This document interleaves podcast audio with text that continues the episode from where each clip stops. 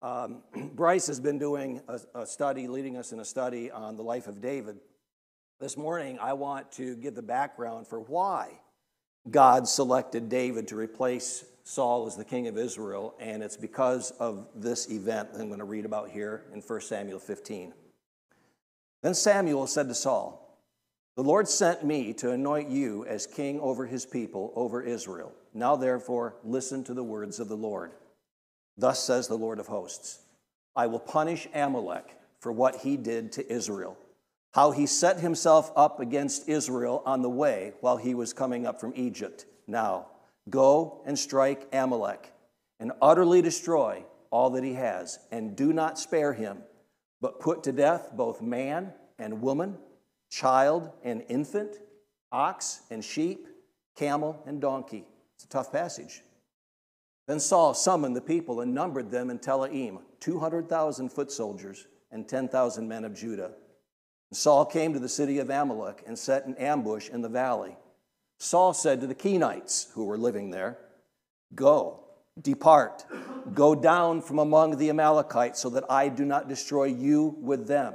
For you showed kindness to the sons of Israel when they came up from Egypt. So the Kenites departed from among the Amalekites. So Saul defeated the Amalekites from Havilah as you go to Shur, which is east of Egypt. He captured Agag, the king of the Amalekites, alive and utterly destroyed all the people with the edge of the sword. But Saul and the people spared Agag and the best of the sheep, the oxen, the fatlings, the lambs, and all that was good, and were not willing to destroy them utterly. But everything despised and worthless, that they utterly destroyed. Then the word of the Lord came to Samuel, saying, I regret that I made Saul king, for he has turned back from following me and has not carried out my commands. And Saul was distressed and cried out to the Lord all night. Samuel rose early in the morning to meet Saul, and it was told Samuel, saying, Saul came to Carmel, and behold, he set up a monument for himself, then turned and proceeded on down to Gilgal. Samuel came to Saul and Saul said to him, Blessed are you of the Lord, I've carried out the command of the Lord. But Samuel said, Well, then what is this bleating of the sheep I hear in my ears, and the lowing of the oxen which I hear? Saul said, Well, they have brought them from the Amalekites, for the people spared the best of the sheep and oxen to sacrifice to the Lord your God, but the rest we have utterly destroyed. In verse 13, Saul said, I carried out the command of the Lord. And Samuel's response was, Well, then what, why do I hear the bleating of the sheep and the lowing of the oxen? You know, normally the bleating of sheep on a hillside would have brought a smile to any Israelite. And the smell of oxen and donkey, though maybe it's not an altogether pleasant smell, would usually make you feel pretty good on the inside because it meant things were going well, that God had blessed, the land was prosperous. Or maybe you would see sheep and you would think about how, great, how God graciously provided for the forgiveness of sins through the sacrifice of such animals. Or you might be reminded of our own human quality of being like helpless sheep. And yet God has desired to be our shepherd anyway. But those thoughts are far from Samuel's mind. Not this time not for Samuel.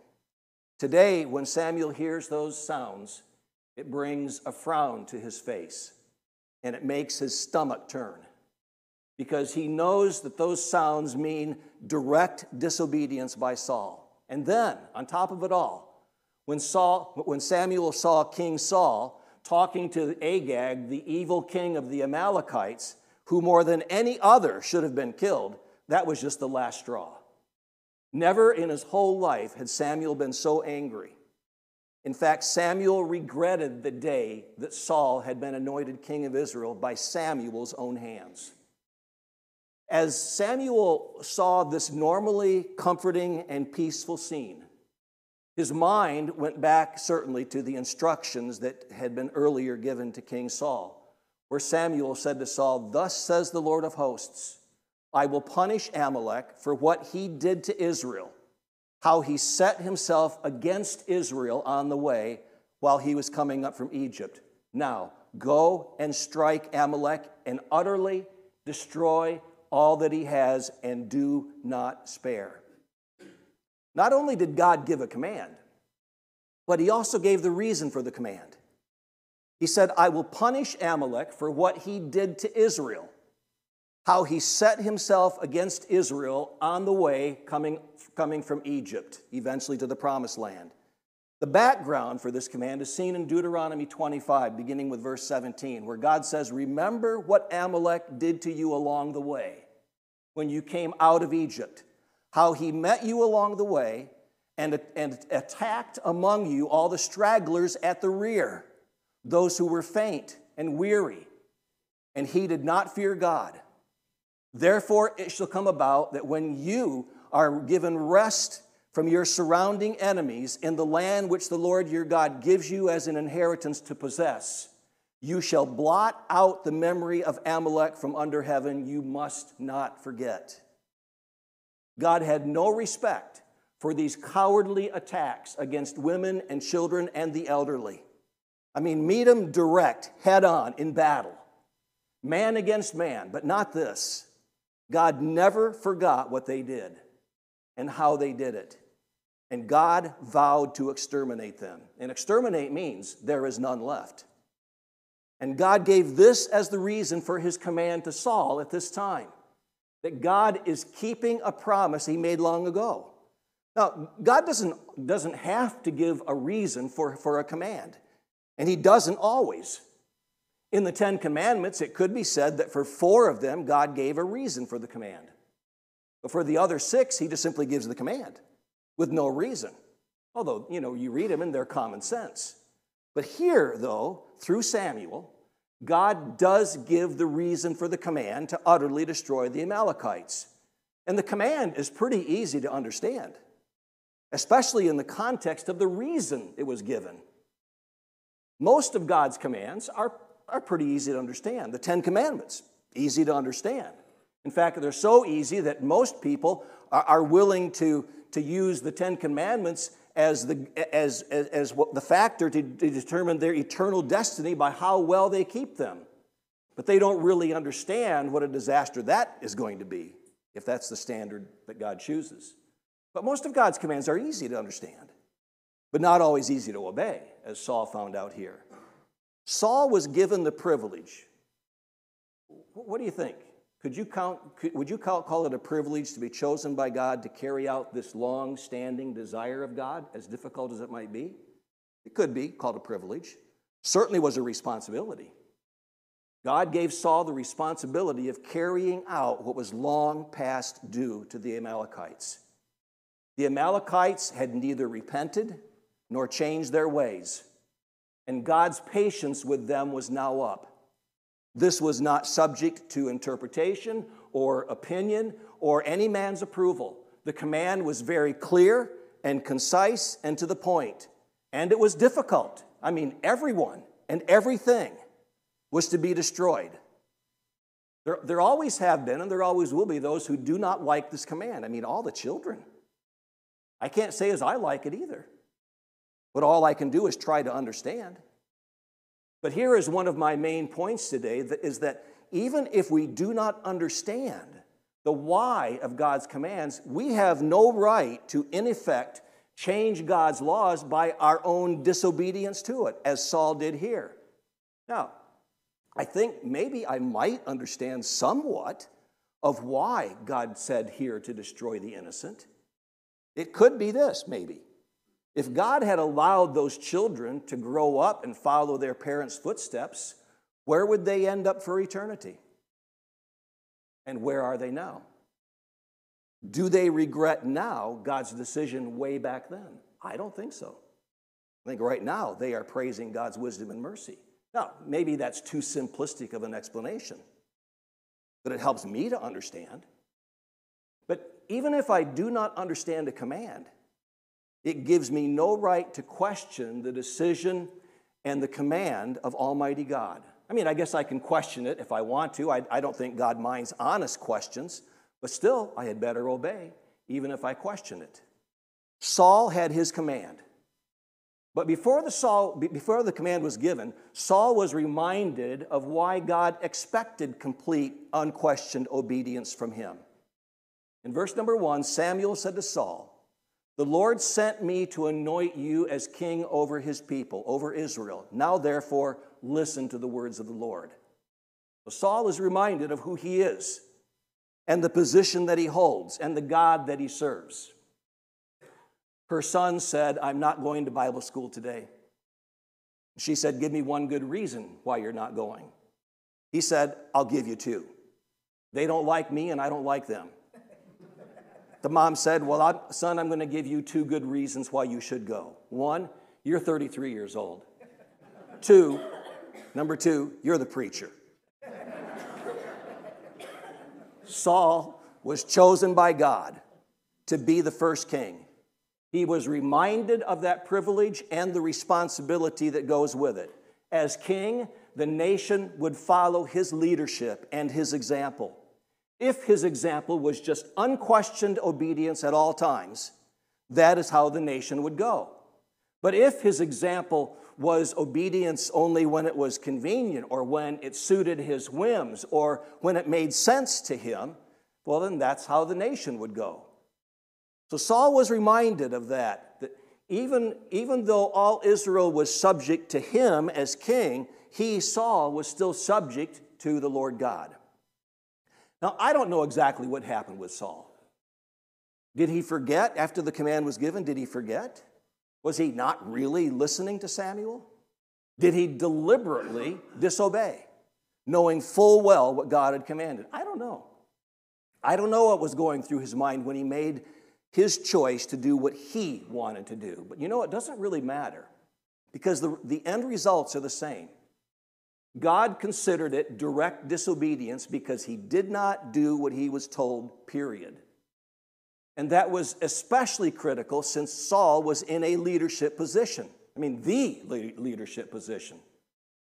His example would set the tone for the rest of the nation. Now, let, us think about Saul's act of, of disobedience. Did you notice that at first Saul was obedient? Remember the, the, the, parable that Jesus told of the two sons? His father gave a command, and one son said, No, no, I'm not going to do that. And then he, later he changed his mind and did what his father asked. The second son was also asked to do the same thing, and the son said, Yes, father, I will, but then he never did. Then Jesus asked, Which did the father's will? And the answer was so obvious that even the enemies of Jesus knew the answer to that question. Now, Saul fits into this category. God said, Go and strike Amalek. Do not spare anyone or anything. But before Saul began to destroy the Amalekites, he gave an opportunity to the Kenites, as we read there, who lived in that region, an opportunity to leave now and be spared. And that was good. I mean, as far as we know, God did not command Saul to spare the Kenites, but we should not need a direct command from God to do a good deed. If the, if the opportunity is there to do something good, we, we just do it. These descendants of Jethro, Moses' father in law, had shown kindness to Israel in the wilderness. So now Saul is showing kindness to them, and that was good. And then Saul proceeded to defeat the Amalekites. I mean, so far, so good. He was told to utterly destroy, do not spare man, woman, child, infant. But he kept Agag the king alive, and he kept the best of the animals.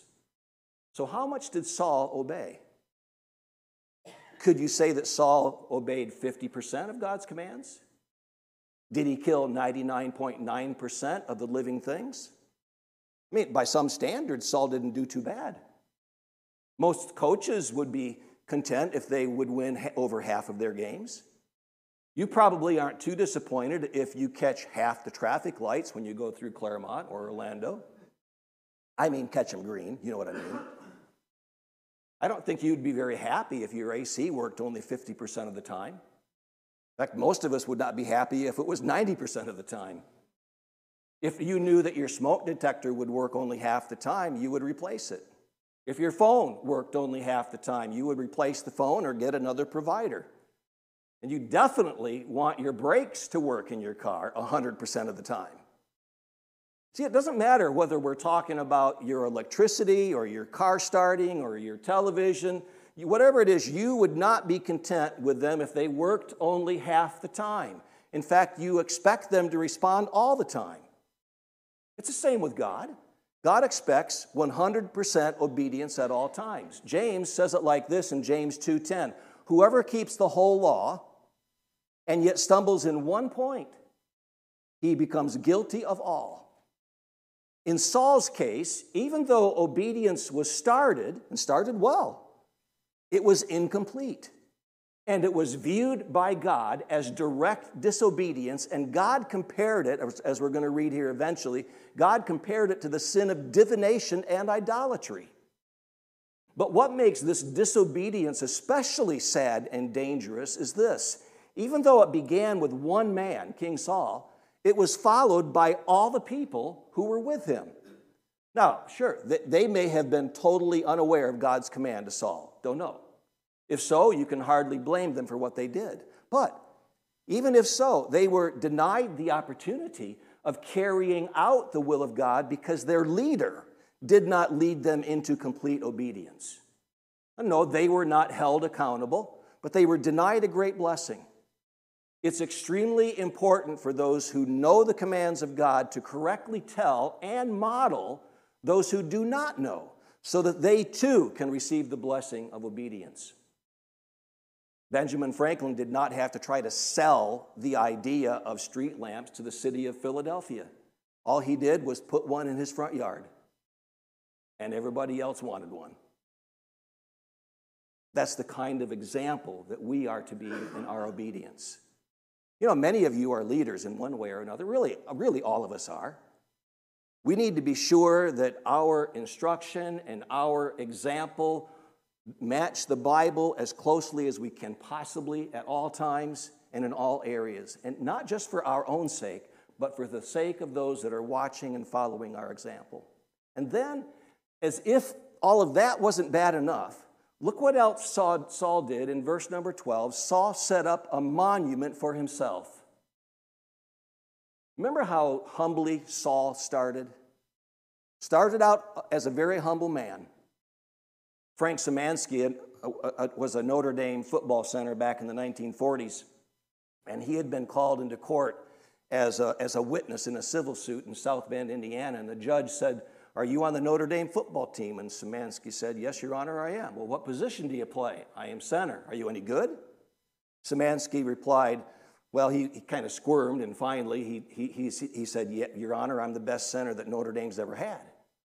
And the coach of the team was really surprised at his response because Szymanski had always been very modest and unassuming. And so when the proceedings were over, he took Szymanski aside and said, Why would you say you're the best center Notre, Notre Dame's ever had? And Szymanski, kind of blushing, said, Well, I hated to do it, coach, but I was under oath.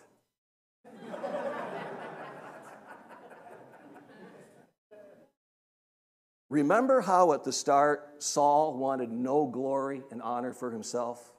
He didn't even want to be king. He was hiding among the baggage, do you remember? He didn't feel he was worthy of the job. But now his pride has swelled to the point that he makes a monument for himself and the incredible victory that he had accomplished. Me, me, me. Glory to me. And it was all just a sickening stench of disobedience and pride in the nostrils of God. So let's look at the punishment. Saul had actually convinced himself that what he did was good and that somehow God owed him for this. Even though deep down, Saul really knows that he disobeyed, he sinned. Did you notice how he laid the blame on the people? They did it. Now, think about that. That is a very subtle admission that he really knew that he had truly disobeyed God's command because he says the people did it. But even then, he still tries to justify what they did. They saved the best to sacrifice to the Lord, of course, all for God. Even the monument was really meant, you know, to honor God and not me. But Saul will soon find out what he already knew and should have remembered that God wants obedience more than sacrifice. He brought all these animals supposedly to sacrifice, but God really wants obedience. But you know, it's a lot easier to bring a bull or a goat or a sheep to the altar than to bring every thought and every act into disobedience. That's the hard part, isn't it? In verse 16, Samuel said to Saul, Wait and let me tell you what the Lord said to me last night. Saul said to him, Speak. It's almost like Saul is saying, I can't wait to hear God's praise. And was he really expecting a commendation from God for this kind of sort of obedience? Didn't he know that he had already received his reward? Because his reward was the spoils of war and the monuments and the praise of men, and he got exactly what he wanted. But it was far less than what he could have received and should have wanted, and that is the praise, the praise of God. Verse 17 Samuel said, Is it not true? Though you were little in your own eyes, you were made the head of the tribes of Israel. And the Lord anointed you king over Israel. And the Lord sent you on a mission and said, Go and utterly destroy the sinners, the Amalekites, and fight against them until they are exterminated. Why then did you not obey the voice of the Lord, but rushed upon the spoil and did what was evil in the sight of the Lord? God knew where Saul's heart really was. I mean, Saul knew it too. It was all on whatever personal gain he could get out of the, all of this. Verse 20 Then Saul said to Samuel, I did obey the voice of the Lord and went on the mission on which the Lord sent me, and have brought back Agag, king of, king of Amalek, and have utterly destroyed the Amalekites. But the people took some of the spoil sheep and oxen, the choicest of the things devoted to destruction, to sacrifice to the Lord your God. Even by, even by Saul's own admission, even if those words were absolutely true, Saul was still guilty, for he had spared King Agag. Instead, instead, he brought him as a captive, probably for the honor that he, Saul, would receive from his people back home when he parades the enemy king bound in chains through the streets of Jerusalem. It was all for more honor and glory for himself. And the thing here is not just Saul's disobedience, which was real enough, but two other things in, in here as well. He insists that he knows more than God. It just wouldn't be right, he says, to kill all of these good animals and let them go to waste like them. Kill them? That's, that's crazy. Let's just kill the scraggly ones. And the best ones we'll let live and bring them home with us. And if somebody asks why, we'll say that they are sacrificed for God. And then on top of that, he shows absolutely no repentance. When David, if you remember, was confronted by the prophet Nathan about his sin with Bathsheba and the murder of her husband, David's response was, I've sinned. No excuses, no explanations, just a simple, humble, I've sinned, I'm sorry. But Saul shows no re- repentance at all. Even, even his show of repentance is an obvious fake, and that right there is the reason why God chose David to replace Saul as king. Verse 22 Samuel said, has the Lord as much delight in burnt offerings and sacrifices as in obeying the voice of the Lord? You think that's what God really wants, is these animals? He wants obedience. Behold, to obey is better than sacrifice, and to heed than the fat of rams. For rebellion is as the sin of divination, and insubordination is as iniquity and idolatry. Because you have rejected the word of the Lord, he has also rejected you from being king. Then Saul said to Samuel, I have sinned. I have indeed transgressed the command of the Lord and your words because I feared the people and listened to their voice. Now, therefore, please pardon my sin and return with me that I may worship, that I may worship the Lord. Saul has put on robes of repentance, looking like he's repentant, but deep down inside, he's still the same man. God knows it, Samuel knows it, he knows it. Saul had his chance, like David with Nathan, but once judgment has been passed, repentance, of course, is too late. You know, everybody's going to repent when they stand before God's throne. And sentence has been given, but then it'll be too late. I mean, sure, they will mouth the words of repentance, but their sorrow is really only that they got caught. How many millions upon millions will say similar words that Saul said here at this time, justifying or trying to justify their actions initially? Lord, when didn't we see the hungry and give them food? Or when didn't we care for the sick? Or, or when didn't we clothe the naked? And then admitting their sin when they see that those excuses just do not work, and then begging for mercy, but then it will be too late. Verse 26. Samuel said to Saul, I will not return with you, for you have rejected the word of the Lord, and the Lord has rejected you from being king over Israel. And as Samuel turned to go, Saul seized the edge of his robe, and it tore. So Samuel said to him, The Lord has torn the kingdom of Israel from you today and given it to your neighbor who is better than you. That's David. Also, the glory of Israel will not lie or change his mind, for he is not a man that he should change his mind. And Saul said, I've sinned, but please honor me. See what he wants? Honor me now before the elders of my people and before Israel, and go back with me that I may worship the Lord your God. Again, it's all about him. So Samuel went back following Saul, and Saul worshiped the Lord. Then Samuel said, Bring me Agag, the king of the Amalekites. And Agag came to him cheerfully, thinking, Surely the bitterness of death is past. Samuel said, As your sword has made women childless, so shall your mother be childless among women. And Samuel hewed Agag to pieces before the Lord at Gilgal. Then Samuel went to Ramah, but Saul went up to his house at Gibeah of Saul. Samuel did not see Saul again until the day of his death, for Samuel grieved over Saul, and the Lord regretted that he had made Saul king. Six quick lessons Quick lessons. First of all, God's laws do not change. I mean, there are no buts, they are not relative to anything else. God makes the terms and the rules. If He says sacrifice the cattle in the field, do not bring them to the altar, we may not understand why the command. It may not make sense, but God expects obedience. Secondly, God is patient. But his patience only goes so far. This is not the first time that Saul disobeyed, but it marked the point at where God finally said, Enough, this is it. And third, we have been called and chosen like Saul. That alone is the reason to obey without questioning and to obey fully. And not just to begin to obey as Saul did, but, or, or to go part way, but to finish it completely. And then, fourth, when we do sin, because we do. Our, David did. What a horrible sin David did. Sins.